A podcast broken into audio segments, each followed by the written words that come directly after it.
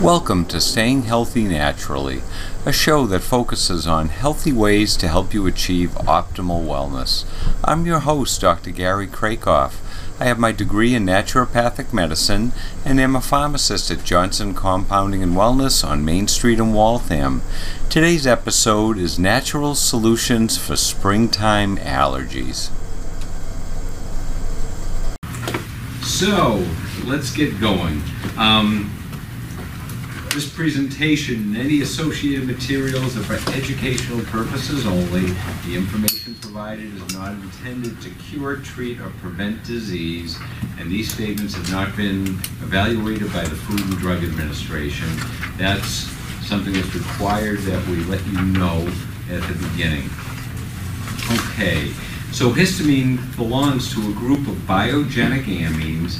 What that means is it's a potent signaling chemical in the body that are the building blocks for all proteins which can be found in all living animals and are present in various foods like milk, fish, meat, fruit, and vegetables.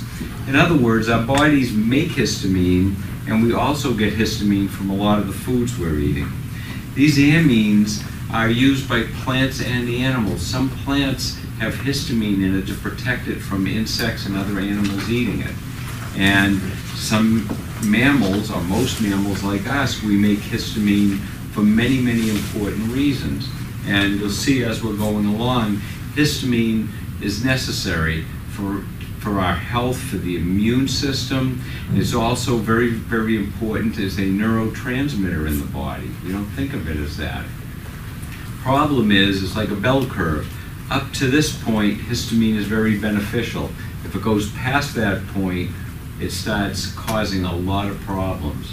And when we get to what high histamine, some of the symptoms of high histamine, you're going I think I'm going to be showing you a whole lot of symptoms that could be related to histamine that we never would have thought of. Because we usually think of histamine as a rash or itching or sneezing or runny eyes, but it has a whole lot of other problems.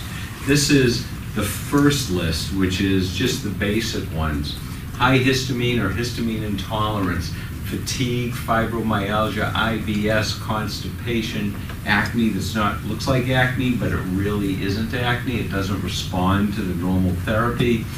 Um, anxiety, a depression, eczema, psoriasis, rosacea, and a lot of these, histamine isn't the only cause or reason, but histamine is a very big player in it. And if during the talk um, not real um, personalized questions, but if you have any questions, by all means, you don't have to wait till the end. You can shout out, okay? Because this can be very interactive.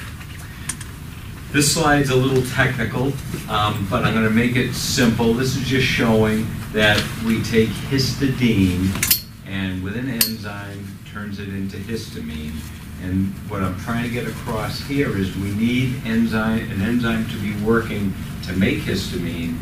There's also a few different enzymes that we need to break it down. And that's where a lot of us have a problem, is breaking down histamine. So why, how do we get histamine to release? Well, first, we have an allergen comes into the body, and our immune cells are the hunters. They're going around looking for is this supposed to be here or not supposed to? And if it's something that's not supposed to be here, it'll make a, an antibody, an IgE antibody. That antibody, if it's for histamine, for an allergen, attaches to the mast cell and it sits there waiting. And as soon as that allergen comes along, the allergen binds to, to that receptor site and histamine is released from the mast cells is a bunch of new disorders now, which to me means if we're developing new disease states, that means we're more out of balance than we used to be. So now there's mast cell dysregulation and histamine intolerance. All that is is a histamine response to this degree because we're more out of balance and having bigger histamine issues than we used to. Um, histamine is a messenger molecule um, made in multiple cells. The place where it's stored is in the mast cells, and I'm going to be showing you some ways to stabilize the mast cells so they can start releasing a more appropriate amount of histamine, not just opening the floodgates and dumping it out. This slide shows, and I'm going to try to move around so I'm not in front of anyone the whole time, but during a normal histamine response, the, work, the histamine gets the capillaries to widen, it increases the permeability, it attracts leukocytes, and we have a systemic response. So that produces the heat, the redness, the swelling, the tenderness, and the, sometimes pain. And those are all healthy physiological responses. But if it gets to be too much, if the swelling is too much, the tenderness and pain are too high, that's an over response. And what we have a tendency to do is if we're starting to have a histamine response, let's take an antihistamine. And that can help us feel better. And I have a problem with antihistamines, but they do have their place. What I'm going to be showing you is ways to normalize the histamine response. Antihistamines block the receptor site, and Mother Nature always wins. It might take her a while to outdo what we're trying to play around with with her systems, but if we start blocking the histamine receptors, and Mother Nature is trying to get the mast cells to release enough to get a response she's trying to cause, even if it's too much and wrong, she's just going to keep pumping out more and more histamine and eventually overwhelm the antihistamine. And a lot of people say, well, I just got immune to my antihistamine. You didn't get immune to it. The problem got stronger than the antihistamine was. So what we need to do is figure out how to get a normal amount of histamine into those receptors get it to do its job, and then break it down and pee it out. And that's how we're supposed to be working. So originally we thought there was one histamine receptor, one type of histamine receptor. But you can see there's H1, H2, H3, H4. The H2 um, histamine receptors are where drugs like Zantac work. They, if you look on the chart, that'll affect the GI tract, cut down acid. The H1 has a lot to do with the normal um, allergic responses, the itchy skin, the hives, that type of thing. But as you look through this, it can affect the uterus. High estrogen can cause his, extra histamine release. High histamine can affect estrogen balance. It can affect the respiratory system, which we know, and the neurological system, central nervous system. A lot of people, when their histamine is high, they're tired, they're irritable, and they can't sleep well, which then makes you more tired and irritable and makes the body less responsive, which causes histamine to go up, which just keeps pouring gasoline on that fire.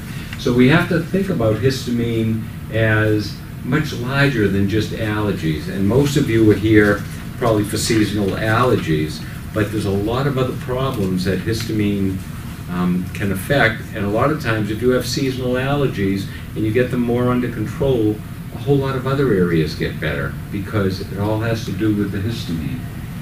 So histamine in the bowel has a big role. It can affect the motility, how fast things move down or how slow. It stimulates stomach acid to digest proteins, and it protects against pathogens. So some histamine release causes more acid to be released in the stomach, and acid is what nature put there when we eat food. If it has bacteria or viruses we're not supposed to ingest, the acid kills a lot of them. So then we take the H2 blockers, the, Zantac and drugs like that, we lower the acid and we can start getting opportunistic organisms in the bowel and start growing things there that shouldn't be there. So it's important there. It's a neurotransmitter in the central nervous system and in the digestive system. It um, is involved in the sexual response, some erectile dysfunction, and decreased libido can be histamine related. Very important in the sleep cycle, the circadian rhythm, and it's involved in the immune system. So it really is a very important molecule, and we don't want to just block it because then we wind up blocking it everywhere. And so we get benefit and that's why, like the central nervous system side, when you block the histamine receptors, you also block them in the brain. And that's why people get very, very usually sleepy and you can't concentrate as well because you're also blocking it in a place that needs histamine stimulation. So when histamine gets high, very interesting. They, I think the statistic now was higher, but this is the only one I could get references on. 1% of the general population has a very high histamine problem. So it's not just a little allergies, it's big allergies. And 80% of those people are middle-aged. So, you know, we have a lot of kids with it, then it's sort of, like they say, they outgrow it. But you don't really outgrow it, you just have a bunch of time where you don't have a problem with it, then it comes back with a vengeance. Some of the main symptoms that we see, hives, the allergic reactions. The next one is important. Um, when we eat gluten, glu- gluten can make us a little sleepy and bloated and all that. But gluten causes zonulin to be released. Zonulin is a chemical the body makes. Zonulin is there for a good reason. Our, in, our, in our digestive system, we have a layer of cells, uh, just like our skin, epithelial cells, and they're bound real tight. And when we eat, the body releases a little zonulin, and that dissolves the glue, and they open up a little to let what should get in, get in. Then after the food's processed, zonulin's destroyed and it sticks. When we have too much zonulin and gluten causes extra zonulin to be released, the openings open up further and stay open longer. That's, if you heard of leaky gut? That's how it got the name. Things leak in and get absorbed that shouldn't be. And that causes an allergic reaction in the body and more histamine to be released. The next problem is if there's too much histamine in the gut and there's gluten, that causes an explosion in zonulin.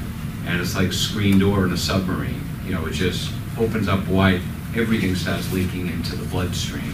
And that overloads the liver, causes all sorts of problems. It can cause anxiety, difficulty sleeping, depending upon your system, diarrhea or constipation. There's the IBS type cycle back and forth, migraines, rapid heartbeat, low blood pressure, and it goes on and on. You don't have to read all of these, but this is another, the list was this long, and I just cut a chunk of it out.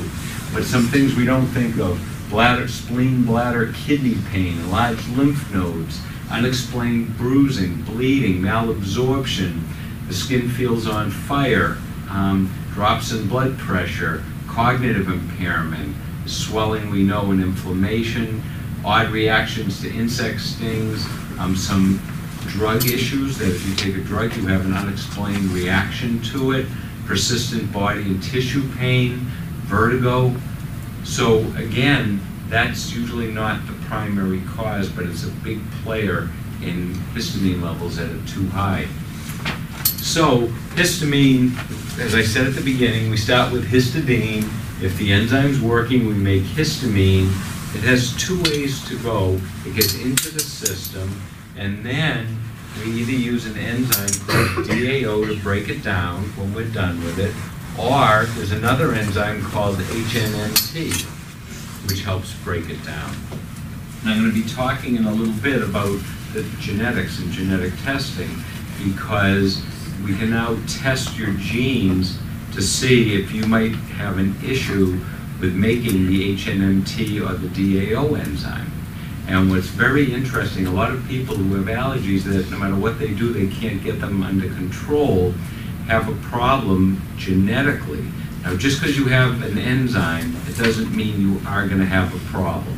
Um, one of the doctors I study with came, used an analogy which I love. Your genetics you're born with and you're going to die with, and you can't treat your genetics.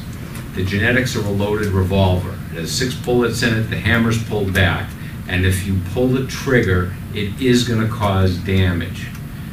The epigenetics is our diet and lifestyle and stress level and our exposure in the environment and all that. That's what pulls the trigger.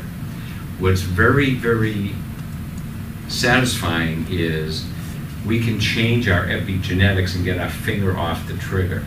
So that part can be reversed. So that's where the genetic testing comes in to find out if you're having a problem. What are we doing that's causing your body to either activate or not activate that genetic SNP? And what can we do to reverse that, clean up the metabolic mess that was made, and you're back on track with your finger off the trigger. So if you have a problem with these, it isn't, oh my God, what am I gonna do? It's great to know, because we can do something about it. Okay, histamine intolerance. It can be for many reasons. In the gut, the healthy epithelial cells release an enzyme called DAO, diamine oxidase. That breaks down histamine in the bowel. So a lot of our foods, and I have some lists, some of our favorite foods are very high in histamine because the plants have histamine to prevent the insects from eating them and the animals from eating them. We eat those high histamine foods, and if our gut is healthy, the DAO enzyme breaks it down. You can eat, you know, the nightshades, not have a problem. The problem is if the gut is inflamed, or you have leaky gut, or the microbiome is off, the epithelial cells are the first ones to get a little inflamed, and they start making and releasing less and less DAO. So that means the histamine in the gut starts causing more inflammation. When that happens, some of that histamine goes through the gut and raises your blood histamine level. It also causes more inflammation in the body. So that's where that, all those inflammatory problems come in. So just eliminating the high histamine foods isn't the final answer, but it can be very important. Now, if you do have a problem with the gut, and you can't eliminate your histamine foods, the DAO enzyme you can now buy separately. So you take it with the meals that have histamine containing foods and it'll break it down just like your body would have done it. And that can lower inflammation. You still have to work at healing the gut because we always want to fix the why you have a problem, not just put a band-aid on it, even if it's with a natural product. High histamine can also be due to mast cell problems, mast cell deregulation. Yes. So taking that DAO in the way you described, Yeah. is that like taking lactate when you have a Yes. lactose issue? Good, good analogy. If you don't make the enzyme to break down lactose, you take lactase. You don't have enough of the enzyme to break down histamine, you take histamine enzyme, which is DAO. Yeah. And the other nice thing is if you take it and you didn't need it, it doesn't do anything. You wasted money on that dose. So that's good. Um, high histamine in the body is usually due to the mast cell deregulation. The biofeedback isn't working. The mast cells are just getting signals we need histamine and it's just letting out the dogs. And it's just overwhelming the body. And there are things we can do about that. So high histamine can be stimulating or inhibiting and it affects the brain, the skin, the cardiovascular, digestive, respiratory, reproductive, and the immune system. And so, you know, we really have to start broadening what we're thinking about with histamine. So if we start taking Tums or Allegra or Zantac, we're blocking the histamine receptors and not just the histamine receptors that are causing a runny nose or itchy eyes. We're blocking them all over the body.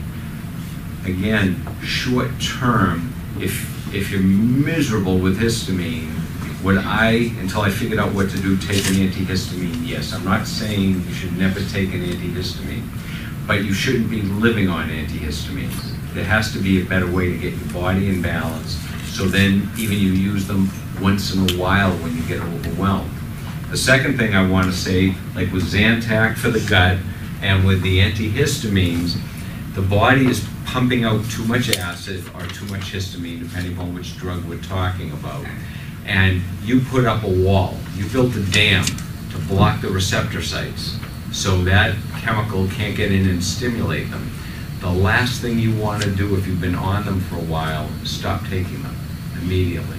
Because all of a sudden you blow up that dam and within a day or two, you're either going to have burning like you can't believe, or your allergy symptoms are going to go through the roof because the body is pushing back against the drug, and all of a sudden you remove the drug, and the body gives the same squirt of that chemical, and you're miserable. So what we do when we work with people is we know how you're feeling doing what you're doing.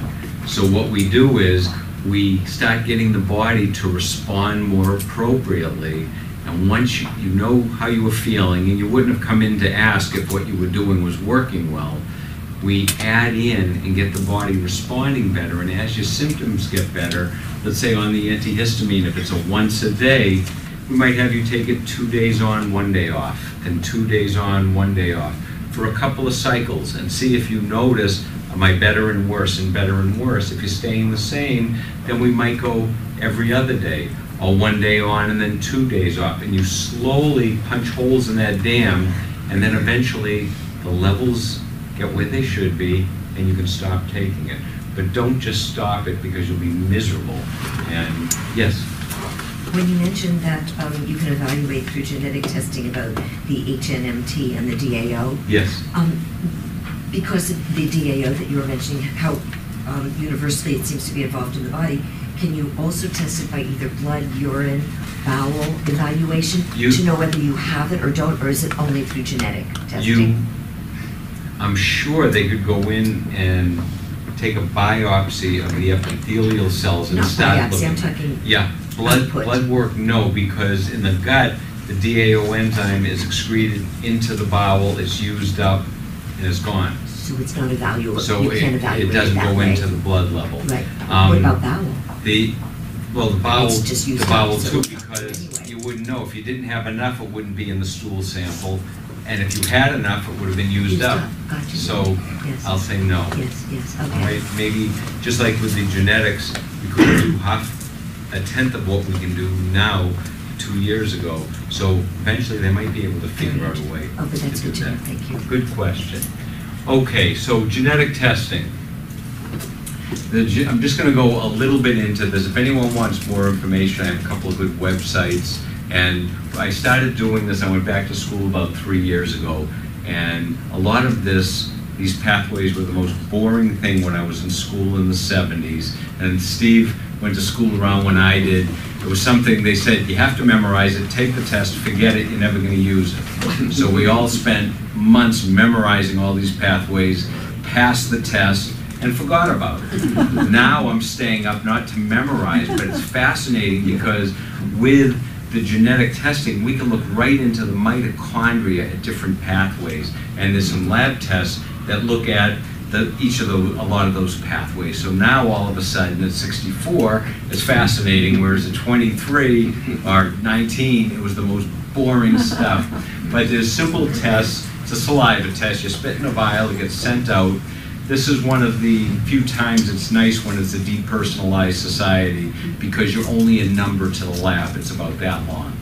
And then there's a research group I'm working with that a lot of docs, because it's the model we use, are looking, and if you have a gene SNP, they say, oh, if you have this SNP, take this. And that doesn't work 90% of the time because it's never one pathway. It's almost, I like to equate it to a river from the top to the bottom. And if you have six dams in the river and everybody from top to bottom around the river is flooded because the water's all backed up, the last thing you want to do is open the dam at the top. That'll make the people up at the top happy and flood everybody down below.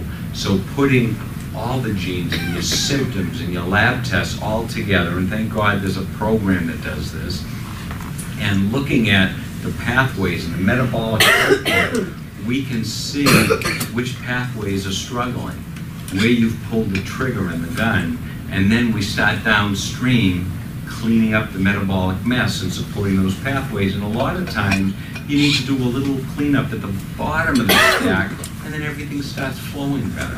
Hmm. So that's what I'll say about genetics for now. Here are some of the genes. The APB1 gene is the gene that makes DAO. The HNMT, histamine transferase, makes an enzyme that adds a methyl group onto histamine and breaks it down. Now, there's a whole nother issue. What if you have enough DAO, and what if your HNMT is working fine? You are making that enzyme. We have to put a methyl group on it. We have to be good methylators. And about 40% of us, as of now, from what they've studied, are very low methylators due to our genetics. So they're doing, some docs testing on the MTHFR gene. Anyone heard of that? Okay, that's the big one. And that, you don't methylate folate, folic acid. We can't use folic acid, it has to be methylfolate. And a lot of us don't methylate well. So if you need methylfolate and you can't methylate the folate from the food, everyone in that instance should feel phenomenal if they take a little methylfolate because the body needs that to survive. And problem is if there's a problem and it's like a three-dimensional flow chart with all the pathways, if there's a problem in some of the other areas and you get this area working real well, like opening the dam at the top, you just overload everything else. So the majority of the people who add high dose of methylfolate feel better for a little while and then they tank. And we were saying, don't understand it. Now we understand it. So if you're not a good methylator, it doesn't matter what your enzymes level are.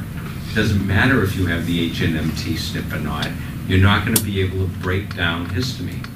So a lot of people with real bad allergies, the when we start delving into the pathways, it's the methylation problem. We start clearing that up, and all of a sudden they say, I don't believe it, it's springtime and I'm not having any allergy problems.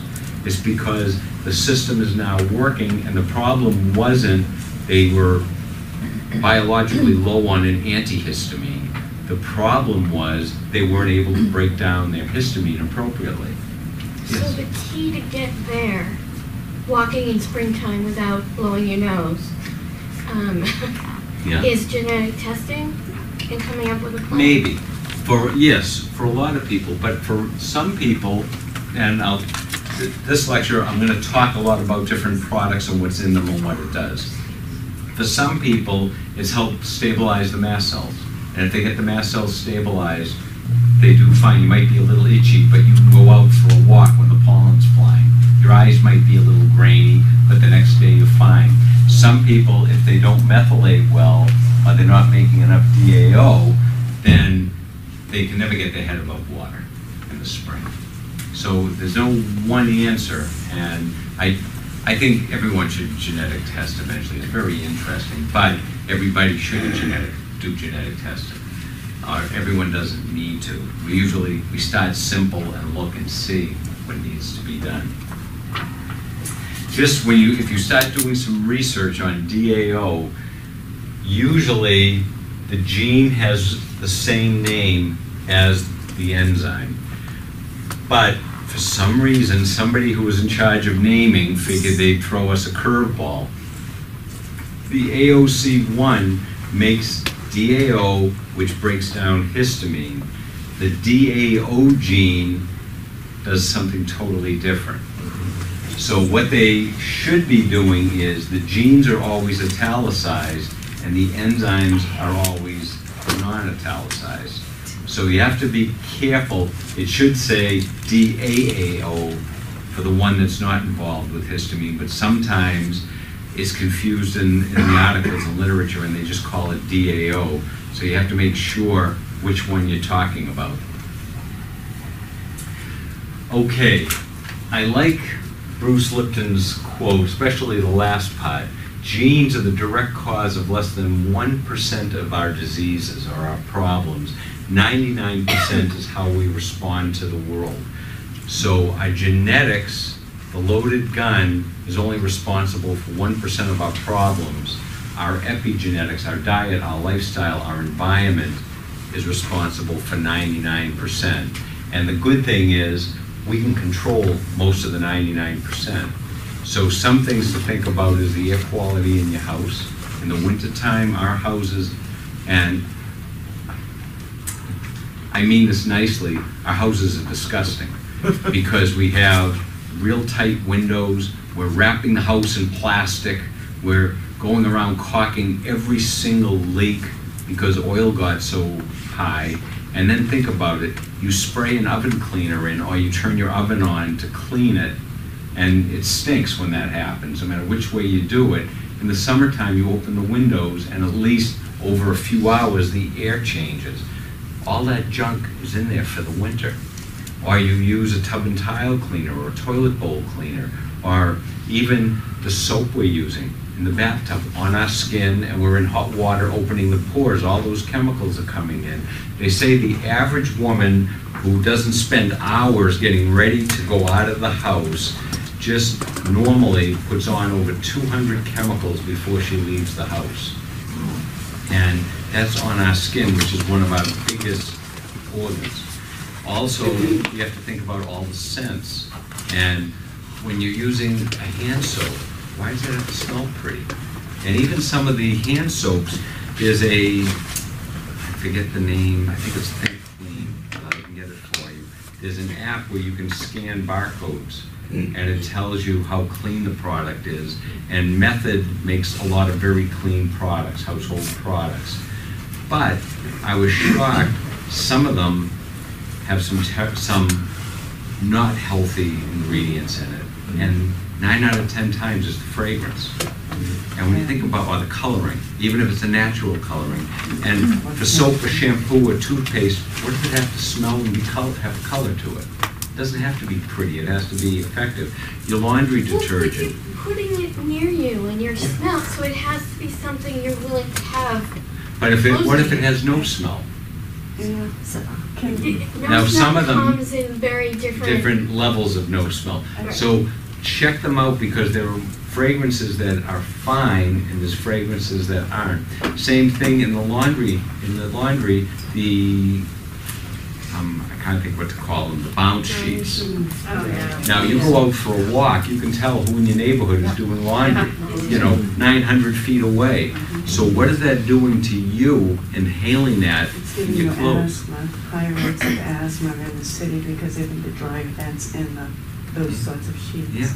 I have cell activation, I'm allergic to the twenty-first century, I have severe environmental, and you don't need even all these products on the shelf. You need about, well, talk to Three of him, he's a chemist, you need about three or four of them, Yeah. and you jimmy them around. And when you get used to everything not having a scent, you can walk into any store and smell And the soap smell it. on clothing. Oh, I can smell anything. And it's not because I'm super sensitive, it's because my environment's so clean. Yeah, I- and I you don't- can tell And there's a lot of things you can just wash with water, having the right rag. You can clean windows with just the Well, we right s- rag and the right yeah. cloth and water. Yeah. And a buffing cloth. We You have upstairs, I think they're called woolsies. They're wool balls. Yeah, I have those. And you throw them in the dryer. Right. And they bounce around. And one, they take care of the static electricity. Right. Two, They save the electricity. clothes come out nice and soft Mhm. because the fibers don't get hardened. And three, I don't know, but the studies and people who've used them for years say your clothes last longer. And that makes sense because you're putting less chemicals on them. Right. So there's so much, yes, And if you do want to smell, you can put essential oils on those balls and keep them in the dryer. Right. Thank you, Jenna. Right. Um, So there's so much we can do. One thing I didn't have on the signs is all the environmental sensitive people. There are people now that their body metabolically can't, they've been exposed to so much, they can't process, metabolize it all. So it's getting stored in the body. So that's like a cup oh, that starts getting filled and it should drain out. But if you don't have a good drain going, eventually one drop more and it floods over. And I have people that I'm working with. I have one woman that moved way up into the middle of Vermont, into the woods, living in almost a log cabin mm-hmm. because she was so environmentally sensitive. Mm-hmm. She she couldn't live. So she's doing better. We're cleaning her up, and somebody bought the tract of land, and it winds up being upwind of her, and they put in a wood and a coal burning stove, Oh. and it- so they they think they're being great because they're not using any oil or gas. Mm-hmm. And now she's right back where she started from because even though she's in her own house, just the fumes out of the chimney are putting it. So she said, I don't know where to go but we're working on her. So histamine is very important in the environmental allergies, but that's more the river's backed up, and you have to figure out where your dams are. Yes. As bad as my allergic background, I mean, I was in the, woman in the bubble, I couldn't open a newspaper, I couldn't, I couldn't glad go you're here tonight. I couldn't do this, and I mean, I'm fine, but it was a lot of work. Yeah. what I did notice this year, my allergist said, your immune system changes every seven years. And uh, we wanted, I had some real episodes, mast cell activation episodes last, the year before, the six months. Says, I want to test you. And I went, oh. you know, I figured I'd be hugging Yeah. your condition and have bronchitis by the end. I said, all right, I'll do it in July. I'll cut out a few weeks. You got to go off all your meds, most of them. But she let me stay on feverfew. She let me take Singulair. And I approached testing and I was fine. Well, you're And I getting said, oh, healthier. I'm, I'm, I'm ruining the testing. And in hindsight, I said, well, I don't need my antihistamines, I'm not gonna go on them. And I didn't go on them for four months. Now that's 15, 20 years? Yeah. So that's phenomenal. I'm saying, what is it? And I realized accidentally my vitamin D went up to 80, which is not what I try for. I wouldn't suggest it to anyone. I, if I switched to a liquid supplement, and I absorbed it more. Yeah. And I said, Vitamin D is and I said, no. another thing that's so important. Well, I let it go down. And you know had what problems happened? again? I had to start back on the, We just to need- fifty. We need, we need vitamin D. The labs say 20 to usually 100 is the normal range, or 25. And if you're in the 30s, they say you're fine. Mm. You really want to be the average person in the 50s or 60s. And some people do need it higher. You don't want to go up into the hundreds because that's too much. But vitamin D isn't just for the bones. Vitamin D is very, very It's important in the for the innate whole and body. the adaptive immune system, Yeah. you know, it- Yeah, it's. we're, we're hopefully learning. You know, it's a little closed-minded, but we're getting there. Okay. Um, A histamine reduction diet.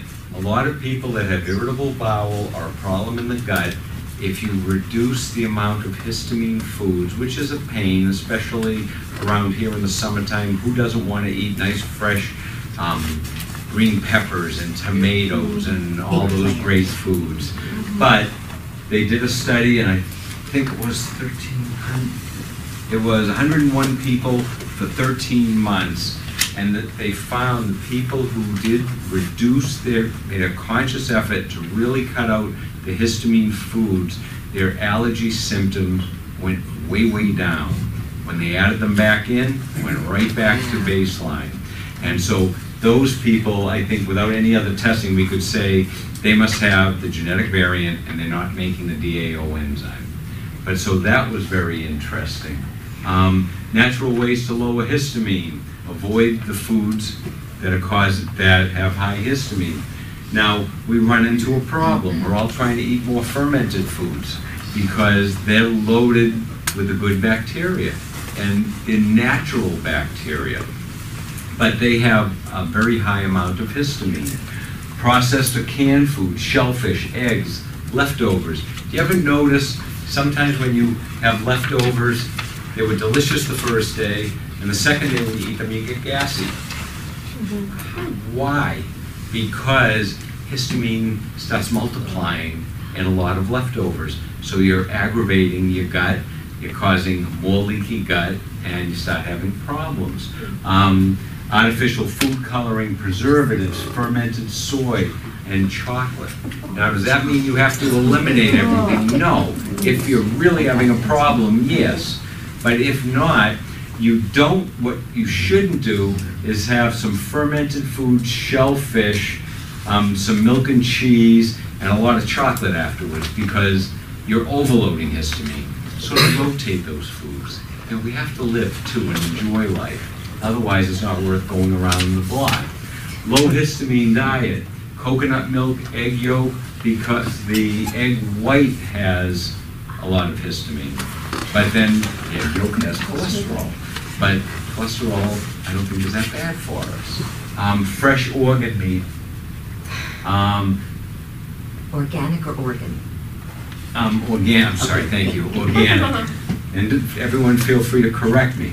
Um, the gluten-free grains, fresh vegetables except eggplant, tomatoes, and spinach, and the peppers are high in histamine. Um, herbal teas, non-citrus, fresh fruits, and rice milk. You know, you have to get real strict on your diet. Wait, this is the good list. This is the good list, Okay, I was like, oh. okay? What's the deal with eggs? I mean, they were good, And now they're and then they bad. were bad, and then they were good again, and now they're bad again. Okay, there was just a study released, we'll sort of do a two-second diversion. There was a study released that people who are eating six eggs a week have, I think it was like a twenty-six percent greater chance of a heart problem, and if you eat more than that, it's even greater. And they, they were proud because they did it on thousands and thousands of people.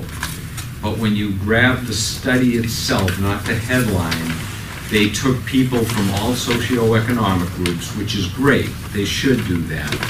But they didn't look at their diet, or their lifestyle, or their history, or anything. All they looked at was, let's What take ten thousand people, tell me how many eggs you eat. Right. So maybe in this group of people, six eggs a week really leads to heart problems. And in this group of people, nine eggs a week does nothing. And that's probably why we have some studies that say eggs are good for us and some studies eggs are bad. Some studies show three or four cups of caffeinated coffee lessens your chance of heart attack. Another study shows two cups of coffee increases your chance of heart attacks. And to drink decaf.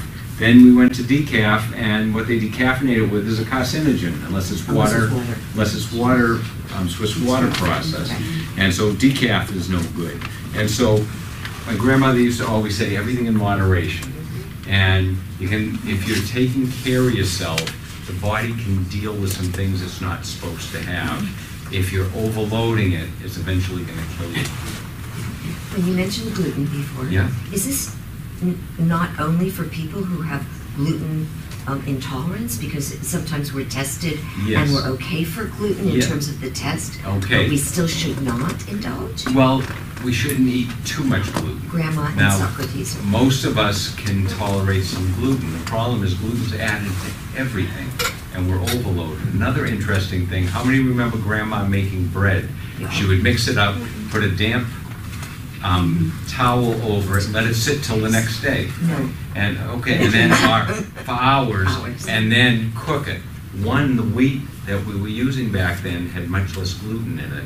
Two, the yeast breaks down gluten. Yes. And so ideally, you should let it sit overnight. It should be at least 12 hours, and most of, a good portion of the gluten gets digested. So what we do now is with the breads we make, they put accelerators in there. It's 20 minutes and it's in the oven. Or if you have a bread machine, the whole thing's cooked in three hours.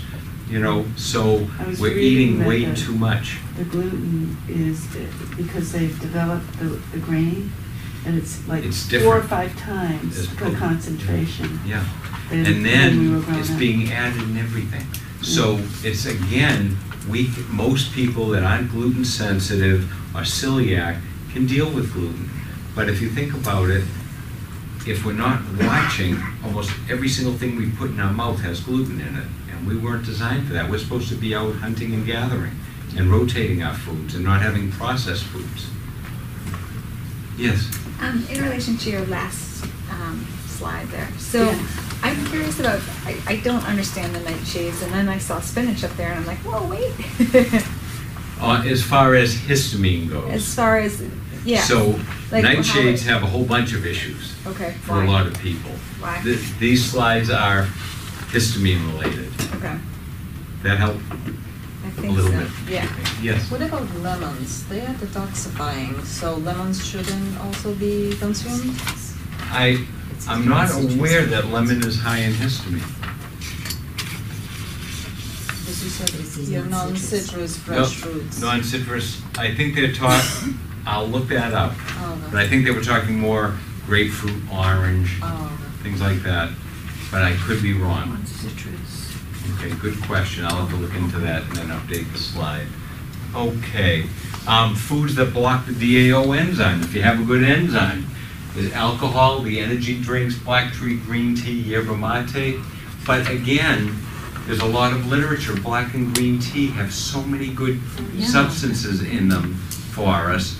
So it's a, if you are histamine overloaded and your gut his, your gut DAO is down, then the benefit you get from black and green tea isn't worth the negative side. But once you get the gut healed and working right, then it's not gonna be an issue, because if you block your DAO, when you have the tea, you're not having tea with everything you're eating in every single meal, so it really isn't a problem. So again, everything in moderation, yes. The DAO is manufactured in the. uh, Epithelial lining And in the the gut. enterocytes would it be coming from, what cells does it come from? The, um, yes, the enterocytes. Because I, I read that butyrate really maintains the enterocytes, keeps Yeah. them healthy. And amongst other things, I have a- what they call autoimmune, I never found the autoimmune part of it. Full gastritis, and it could be like an explosion, and there's nothing with all my sensitivities, I could take ODC to cope. I wouldn't take acid, I have none. Yeah. Um, so I found unmodified potato starch would cope. Yeah. And then I found out it raises butyrate because it's an. We and then what to- happened was my gut got better, and when he went in, it was like, "What have you been doing?"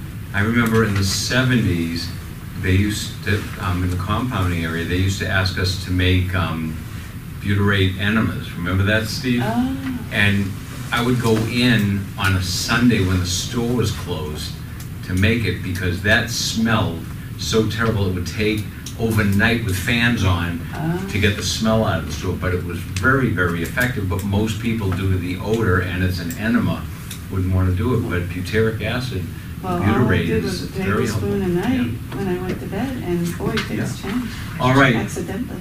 Yes. When it said energy drinks, Yeah. does that include anything with caffeine in it? No. Caffeine in general or coffee? Well.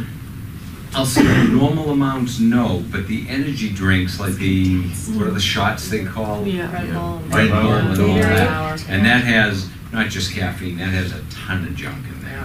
The, Those the coffees are okay. in moderation, yes. As long as it doesn't upset your stomach or the bowel. Um, You're welcome. Now, for every enzyme, whether we're talking about all the genetic testing or even the DAO enzyme, there are cofactors that are needed. So you could have the DAO enzyme, and everything could be, you could be a good methylator. And you could still have a problem because that enzyme needs an adequate amount of B6, vitamin C, and copper. So we're finding a lot of, with the genetic testing, a lot of the enzyme pathways that aren't working, as we clean them up, they still weren't working, and we did a blood test, and people weren't processing B6 well. Or they were a little bit low on copper, and you just add a pinch in, and all of a sudden, they're doing well. So we are very complicated. It's not rocket science, but it's never one entity. The only time it's an entity is if your shoes are too tight, your feet hurt. You can mm-hmm. fix the shoe, it's one thing. But mm-hmm. anything going on biologically in the body is very rarely one thing, and that's why the drug doesn't always fix it. Sometimes it's like making chicken soup. If you just put a dead chicken in hot water, it's lousy soup.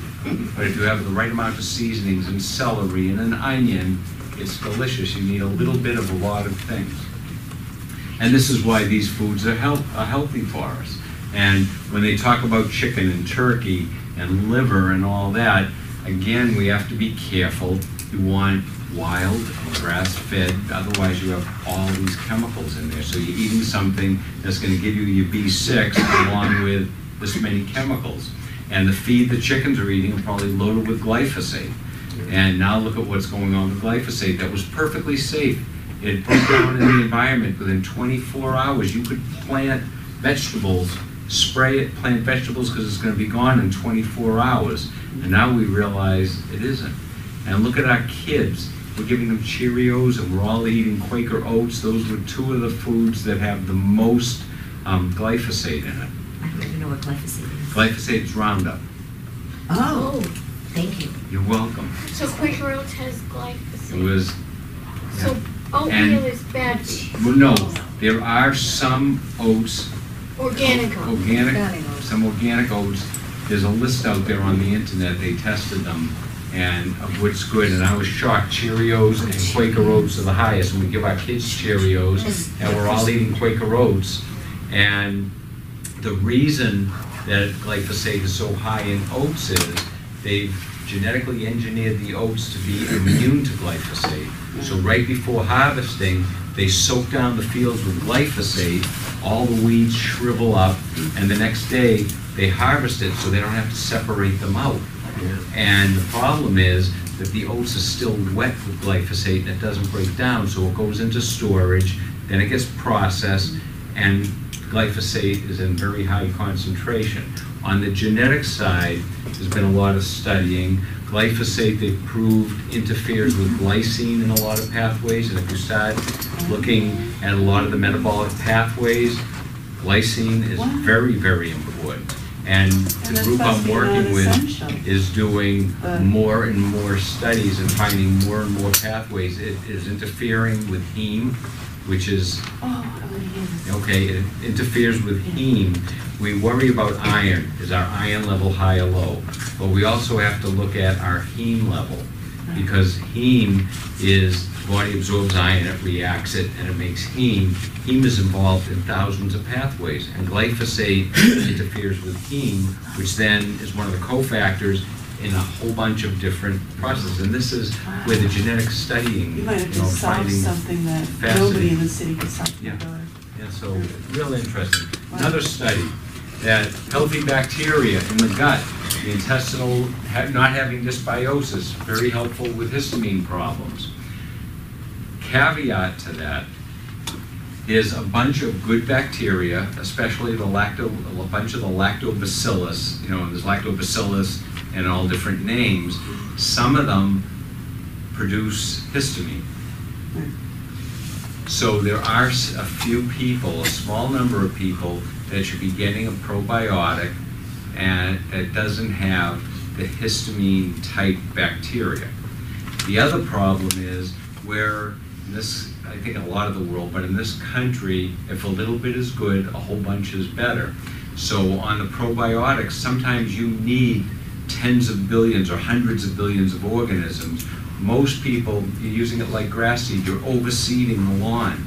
If you put grass seed down four inches thick, none of it grows. And so putting too much in, you're adding to your histamine problem.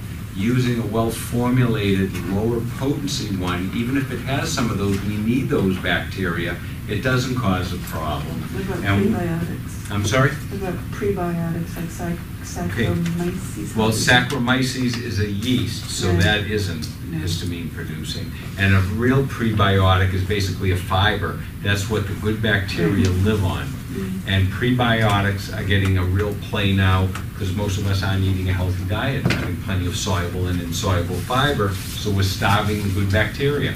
So we have to take a prebiotic. But if you eat a real good diet and you're eating real fresh, clean fruits, vegetables, the nuts, the some of the grains and seeds, you're getting plenty of fiber. And okay. So I talked about probiotics and that some of them do release. One that I've always liked, the Enterobiotic SBO. Each capsule only has four billion organisms. and it has tw- like 20 different strains, the soil-based organisms, some Saccharomyces. That's a good overseeder. And haven't had anyone with high histamine have a problem with that. When you get into some of them that give you hundreds of billions, you're looking for trouble. Sometimes we need that, but the average person on a daily basis doesn't need to be taking that much probiotic. All right, APB one, oh, okay, what I want, the APB one, another thing that gene affects is how we process the nonsteroidal anti-inflammatories. So a lot of people that have a SNP on the APB1 have an intolerance to or have problems taking Motrin and Advil and all of those. So that I thought was very interesting. So doing the testing, if we knew that and you had some inflammation, definitely wouldn't suggest a nonsteroidal anti-inflammatory. Some um, aspirin, some people have trouble with that, and this is all due to the APB1. Also diuretics and some antibiotics and antidepressants. So a lot of times when we say we're allergic to it, we're really not. It's just the body can't process it properly. Do you know which antibiotics? off the top of my head, no. But if you, if you want, if you do a Google search on the APB1 um, SNP, you'll be able to get a whole list of all the drugs that use that pathway. Is it too late to return to the foods for a question? Nope. So, um, rice was not listed here, and, and I always think of, um, brown rice, whole grain rice as Yeah. good. And yet the comments about, I think it's mercury or such Arsenic. on rice. Arsenic. Arsenic, thank you. It was, so what is your thought about rice, which we love? I eat rice, but I'm not eating Organic rice, organic should go for. rice, and I'm not California. eating it as often as I used to, and I'm using it as part of my food rotation.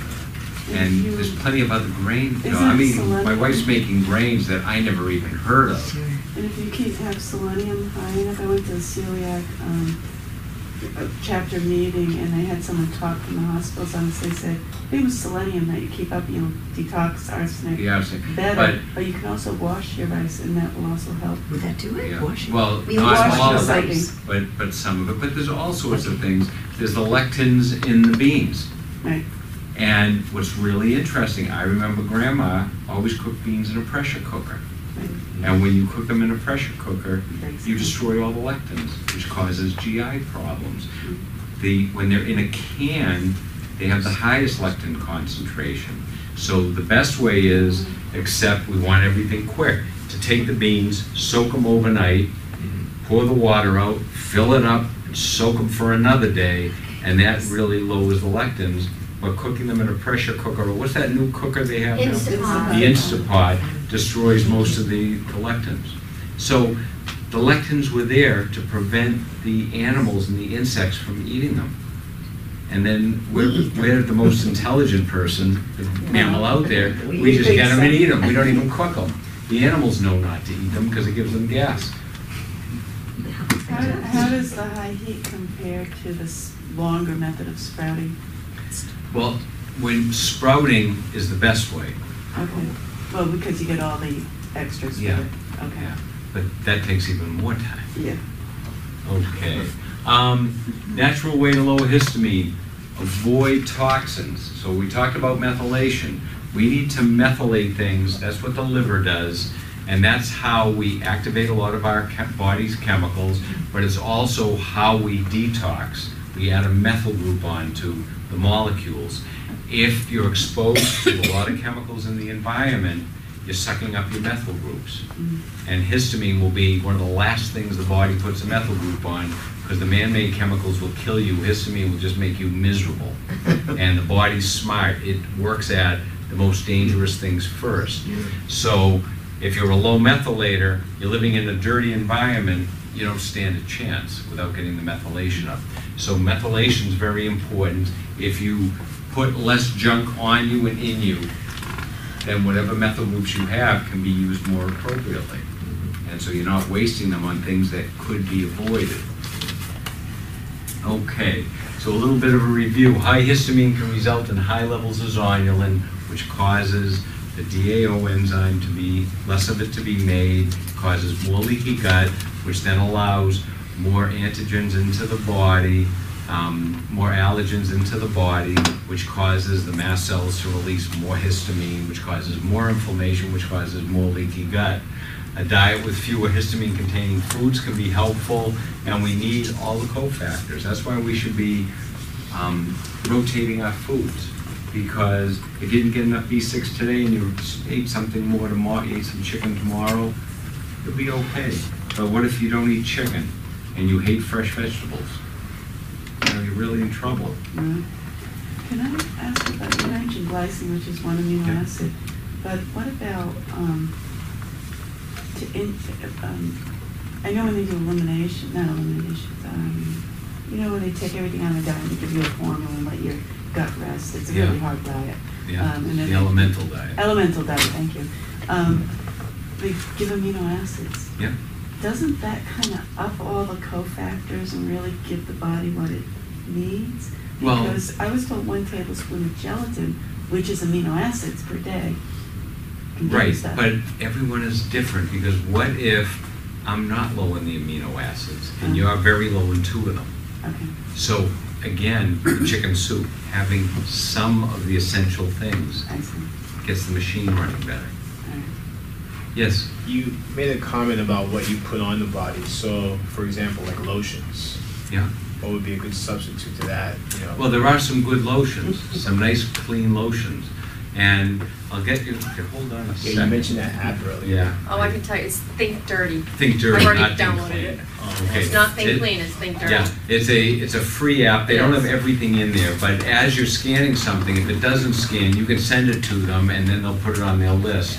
And, but it gives you, like, we have some stuff upstairs, some skin lotions, and we're doing, I think, a good job, we're going through them, and then we're going out researching, what can we bring in? Most of them are very, very good, but there are ones out there that are better, and we're bringing them in. Mm-hmm. But it's, it's, it's not as easy as walking in the supermarket, no, that one smells good, take it. You might have to scan a few of them, but you can find good household cleaners and skin lotions and shampoo and soaps and things like that. We don't need soaps to be real sudsy. That's not how we get clean. So something like a Castile soap, the bar's hot as a rock, it lasts forever, it's very cleaning, it's very safe, and it's pretty much chemical free. It's drying. It's It very is a little drying, but then you moisturize. Yeah, you know, with hopefully something that's healthy. Good question, thank you.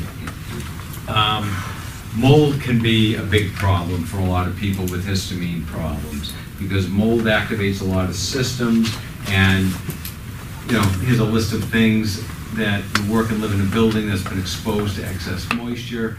We, you live in an area like down in Florida with high humidity, there's no way to get around it. But we really have to be careful with mold, and we have to be very careful if we, use- up here, we need a humidifier in the winter. But you have to keep it clean, because the last thing you want to be doing is growing mold and blowing it in the air. Yes, Now, you have on your list your, your the North Atlantic mold mix, Yep. which I've been on for a while. But you always told me one serving a day, and when I pushed, you, It's- you were very reluctant to say maybe two. no, okay. But this says three. If you're having a real problem, you go three times a day. When it's under control, once a day. Okay? If Mhm. someone is really miserable, and we'll get into those products, I would go one a day. If you tolerate it, go to two a day. And then if you tolerate it after a few days, go to three. But you don't need to be taking it three times a day all the time. Once a day usually gets the body responding well. And then it lasts three times as long also Yes.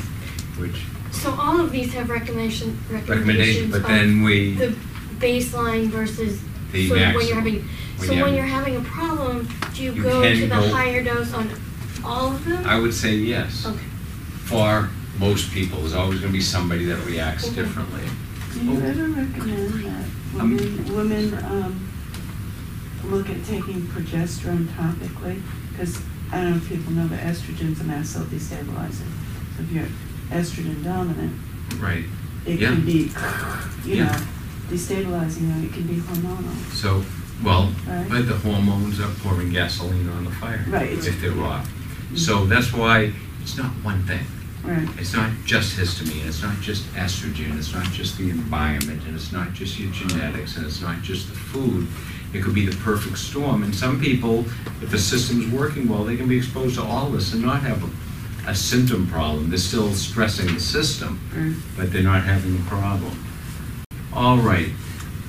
Another histidine has two pathways. It can go to histamine or glutamate. Glutamate is very important. Very creative, forward-thinking people, people who are excited about life, have higher glutamate. When it's too high, you can get very anxious, not sleep well, be very irritable, explosive.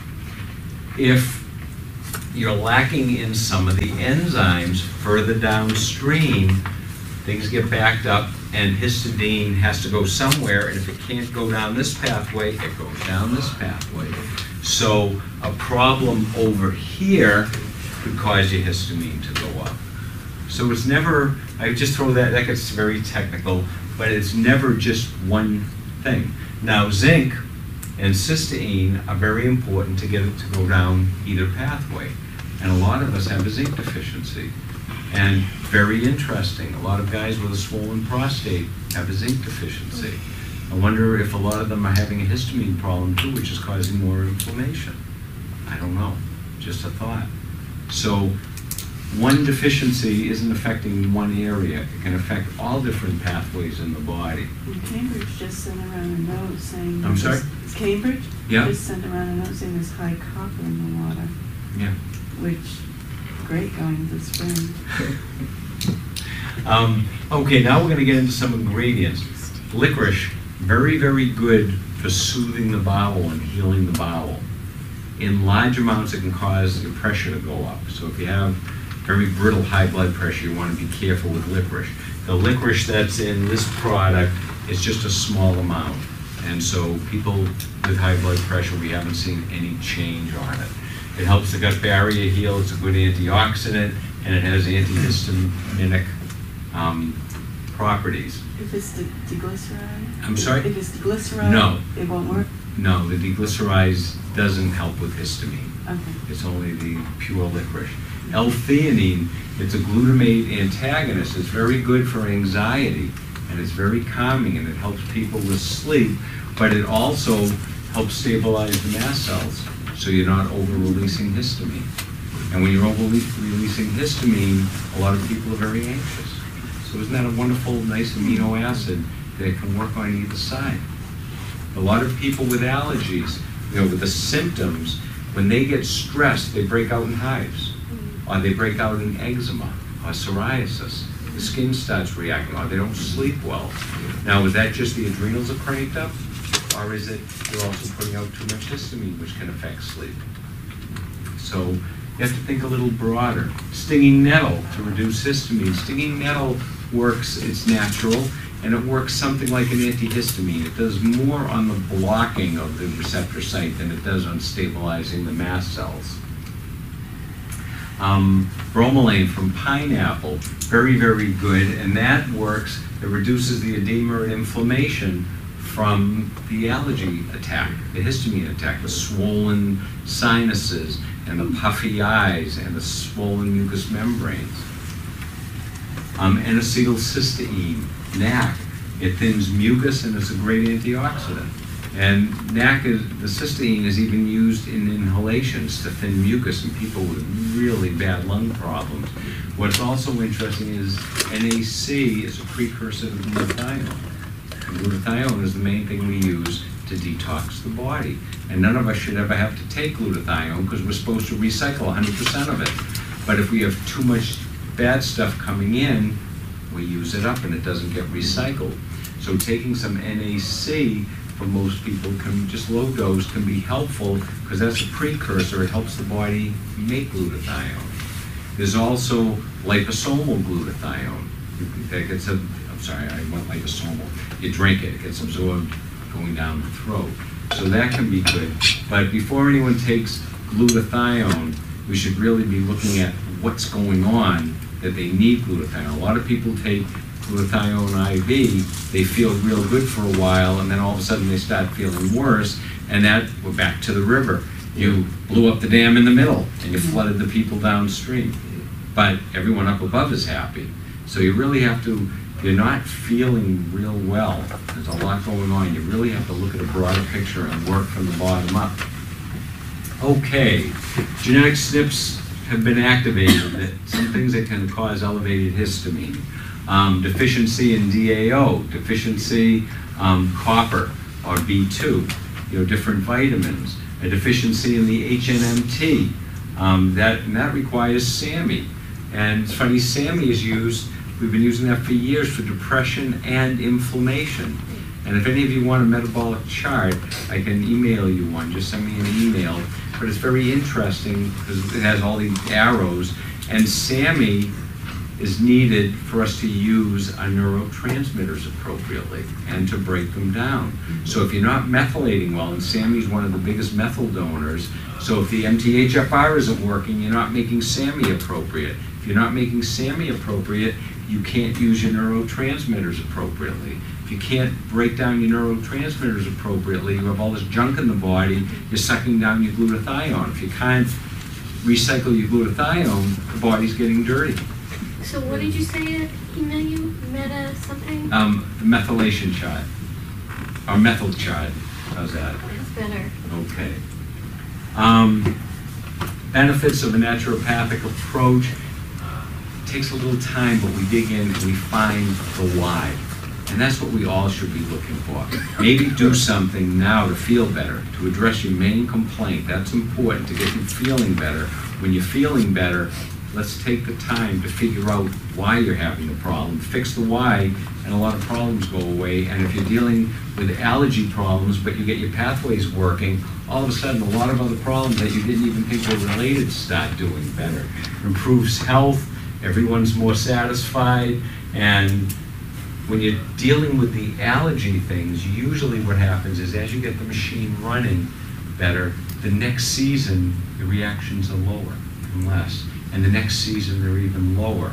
And then you're just using some of the things on and off as you need it instead of every day. What does the reverse mean? I'm sorry? So, you said the next year you could have a good year as opposed to a previous year. Right, it'll be better. But like last year for me was perfect with the allergy season. I, incorporated the DES and none of the flares like the entire year. Yep. But then the start of this year, I'm all out of whack. Okay, so that could be one of many things. It could be other areas that are out of balance and you're not breaking down the histamine as well. Or you could be more stressed, so you're generating, a- you're generating a lot more histamine, let alone what happens when the pollens hit you. So it could be a whole bunch of different things. Or, like la, two years ago, when the winter was so screwy and we had that late storm, instead of different things blooming every week of 10 days, nothing bloomed till like the middle of April, and then we had everything came out in the same two weeks. And every, almost everyone, people who never had allergies had a bad season. So there's just so many variables. Okay, so now, two products. This was our number one seller, one of our number one sellers.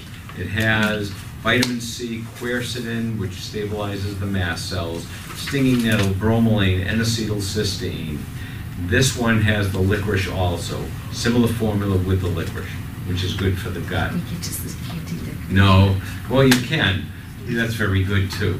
Um, the dosage on them is variable. If you're having a problem, they recommend the loading dose to get those mast cells stabilized. For adults, it's two, three times a day. That's usually a week or 10 days. Once you're feeling better, you start bringing it down until you find what's a good dose for you. Uh, Some people might, after everything's good, everything's going well, and then they're allergic to ragweed. So in the fall, they're down to one capsule a day, and all of a sudden they're miserable again. It starts, depending on what's blooming, you can go up and down on that.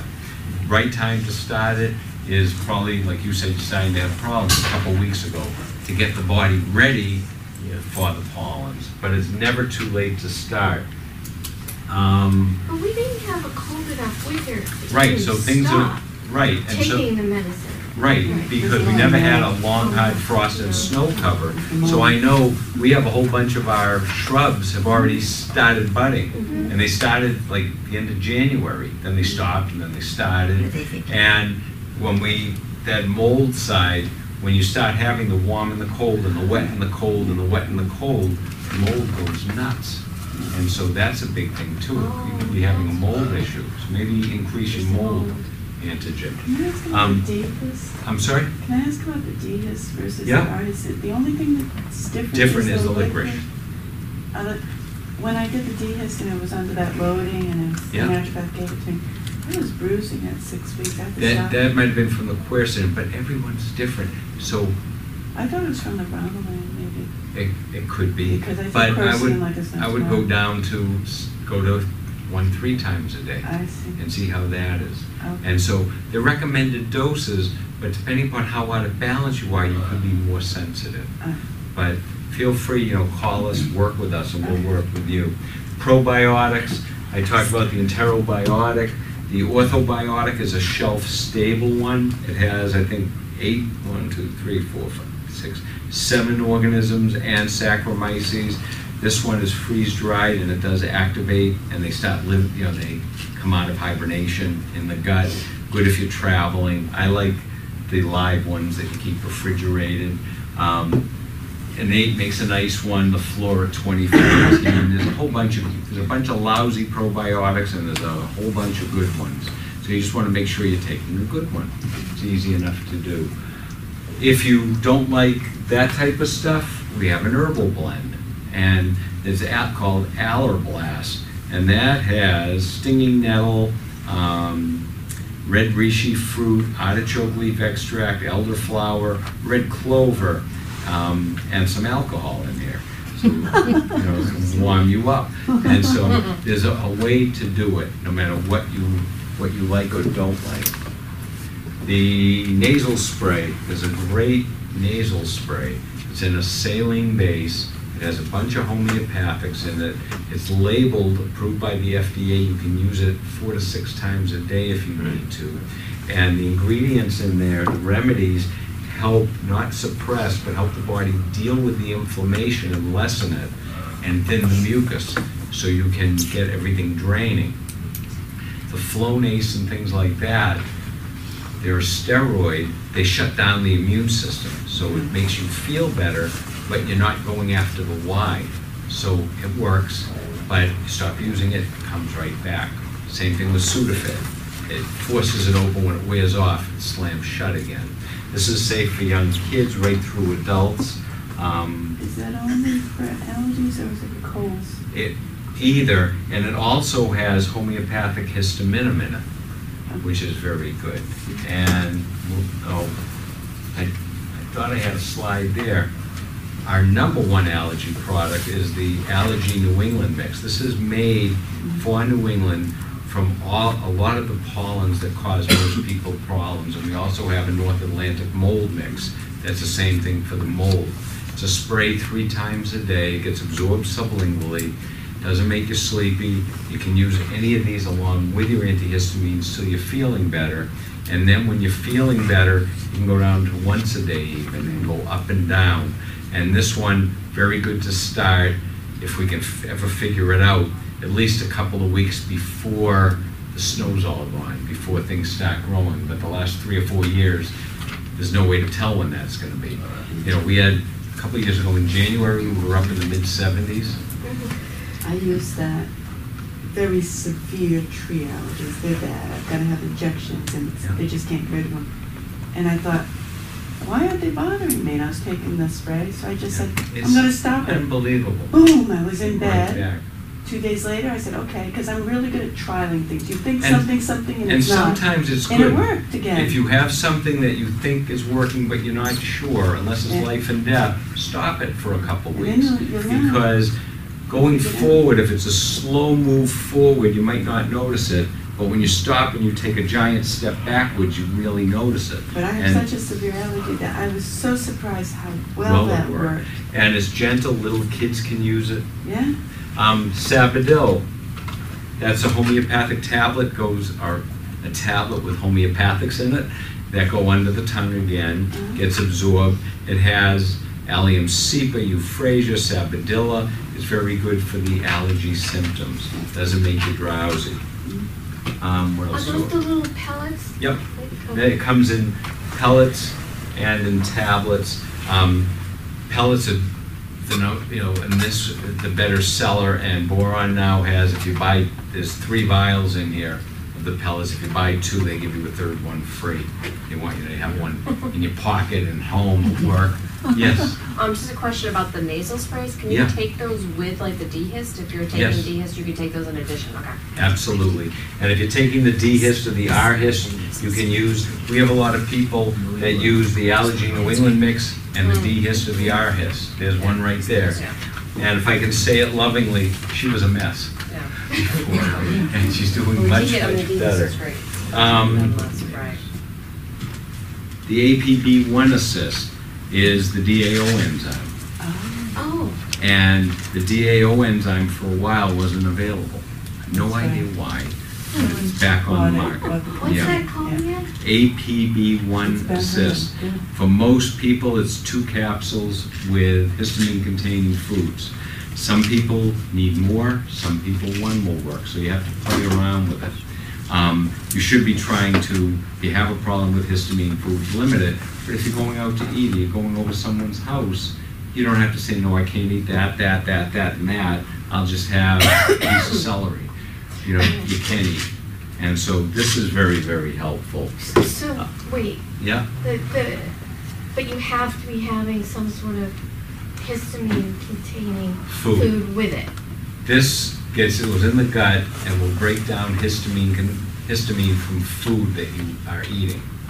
But So if you only have- if you're eating the histamine right Right. at that time, Right, it's like a digestive enzyme, you take it with the meal. just like the Lactaid. Lactaid. Yeah, just like if you're gonna have some, di- some ice cream, you take it. And if you're having histamine containing foods all the time, then you take it with each meal. Now, Should you have the um, genetic test first to find out? Well, you can, um, which is, or if you know when you eat these foods that have histamine, you have more of a problem, I would say eighty percent, ninety percent tomato has histamine. Yes. Yeah. Um, local honey, excellent for us, and it's delicious. And this company, Carpe Diem, they're in Westford, they, like this one is, if you're gonna use honey, this is their spring berry blossom, it's made from all the spring plants. So that would be the one to eat now. Then they have a summer, a fall, and an early winter, oh. because the pollens are different. Oh. And honey should be real thick. It could start settling down. That's all normal. That's good. Now, another one, which is a very interesting blend, called histamine balancer. This is for people who have a histamine problem and have a real problem with some of the foods because it's a homeopathic blend. And in addition to histamine and some things for the gut, it also has um, eggplant, cherry, bell pepper, tobacco, um, salmon, trout, um, and a lot of the foods people have problems with. And it's an ultra dilution, and so it's almost like the allergy desensitiz- desensitization. And it says on here, this is the only thing I don't like about it, it says one to two teaspoons, one to two times a day. You don't need teaspoons. Half a drop of full is plenty. It's a homeopathic. More isn't better. You're just wasting it. So this, this can be Is very, that- very helpful. Is that what's up there? That's this one. Yeah, okay. And then, um, I did APB one. It just became legal about a month or six weeks ago for pharmacies to sell CBD. What was really interesting, you could buy it in any retail outlet, gas stations, anywhere in the state, but pharmacies weren't allowed to carry it. And that's because the DEA was saying it's still an illegal narcotic. Okay, so the current administration finally told them to get with the rest of the country, or they're taking it away from them. And they took it away and gave it to the Department of Agriculture, who doesn't care. And so that's good for us. I'm work, the guy, the gentleman who's giving the lecture on CBD, I have, personally, I have a histamine issue. I don't, I, my DAO is fine, but my HNMT is, I have a SNP on just about every single HNMT gene. And I've had allergies since I was a little kid. I went through 12 years of shots. I lived on antihistamines for 20, 25 years. And then I finally decided, you know, if all this was working, I should, after, you know, 40 years, I should be cured. Yeah. And I wasn't. So I started working homeopathically. I cleaned up my diet. I was doing much better. And I was under a lot of stress, you know, with the sandwich generation.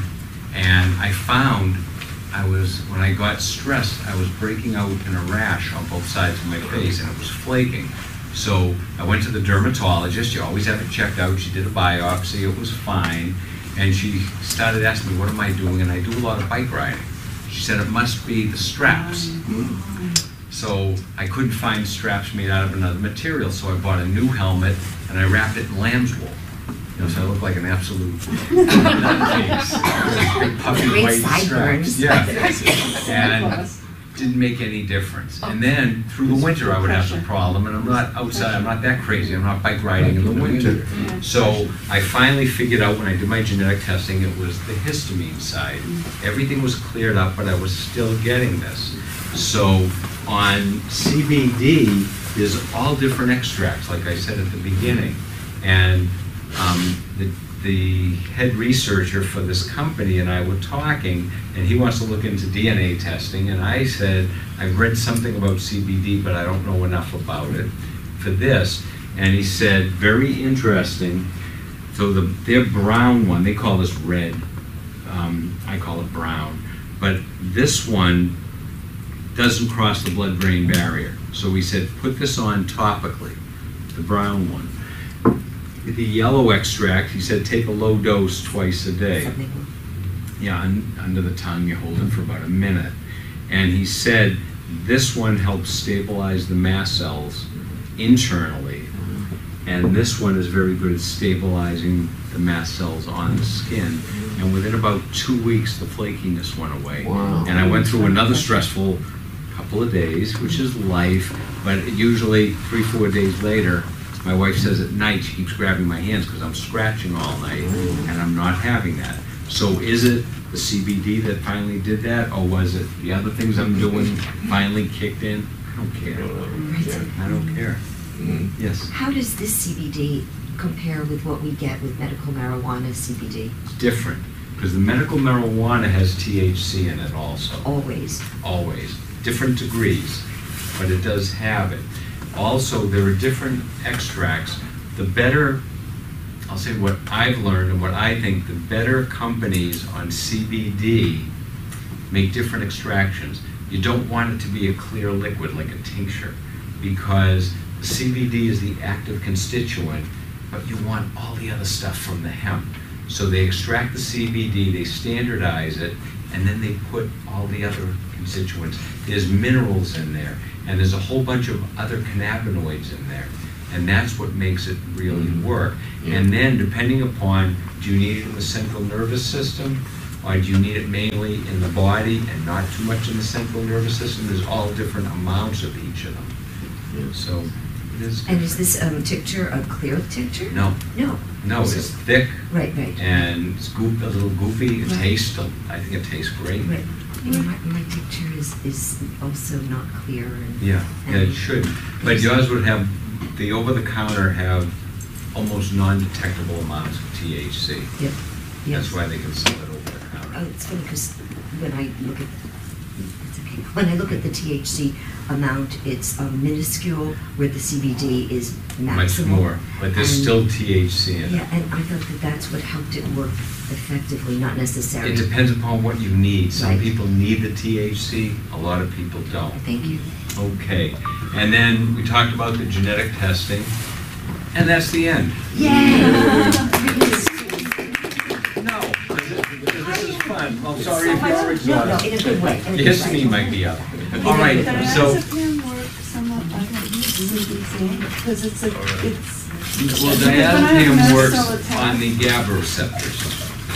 It- isn't it a mast cell? I thought it did the cannabinoid receptors. It, it does help stabilize them, but there's better ways to stabilize them. Because if you have to take enough diazepam to stabilize your mast cells twenty-four hours a day, seven days a Oh, week. no, when I have an attack, it's like oh, really Yeah, effective. but it also calms down the anxiety, which is putting out the stress, which is putting out more histamine. Yes, What about propolis? propolis is excellent too, because an- anything that would be. I don't have everything up here, but there's propolis and honey. Okay. And propolis, you know, all the honey, it's part, it's part of what the bees make. And the, the bees are very, very, I don't know if they're very smart, nature smart, but they go around and get, so the different pollens, that's why you want to use a local honey, because it's giving you tiny amounts to help desensitize you to the allergens in the area. And propolis is very, very good for the immune system, and it's very, it can be very good for allergies, too.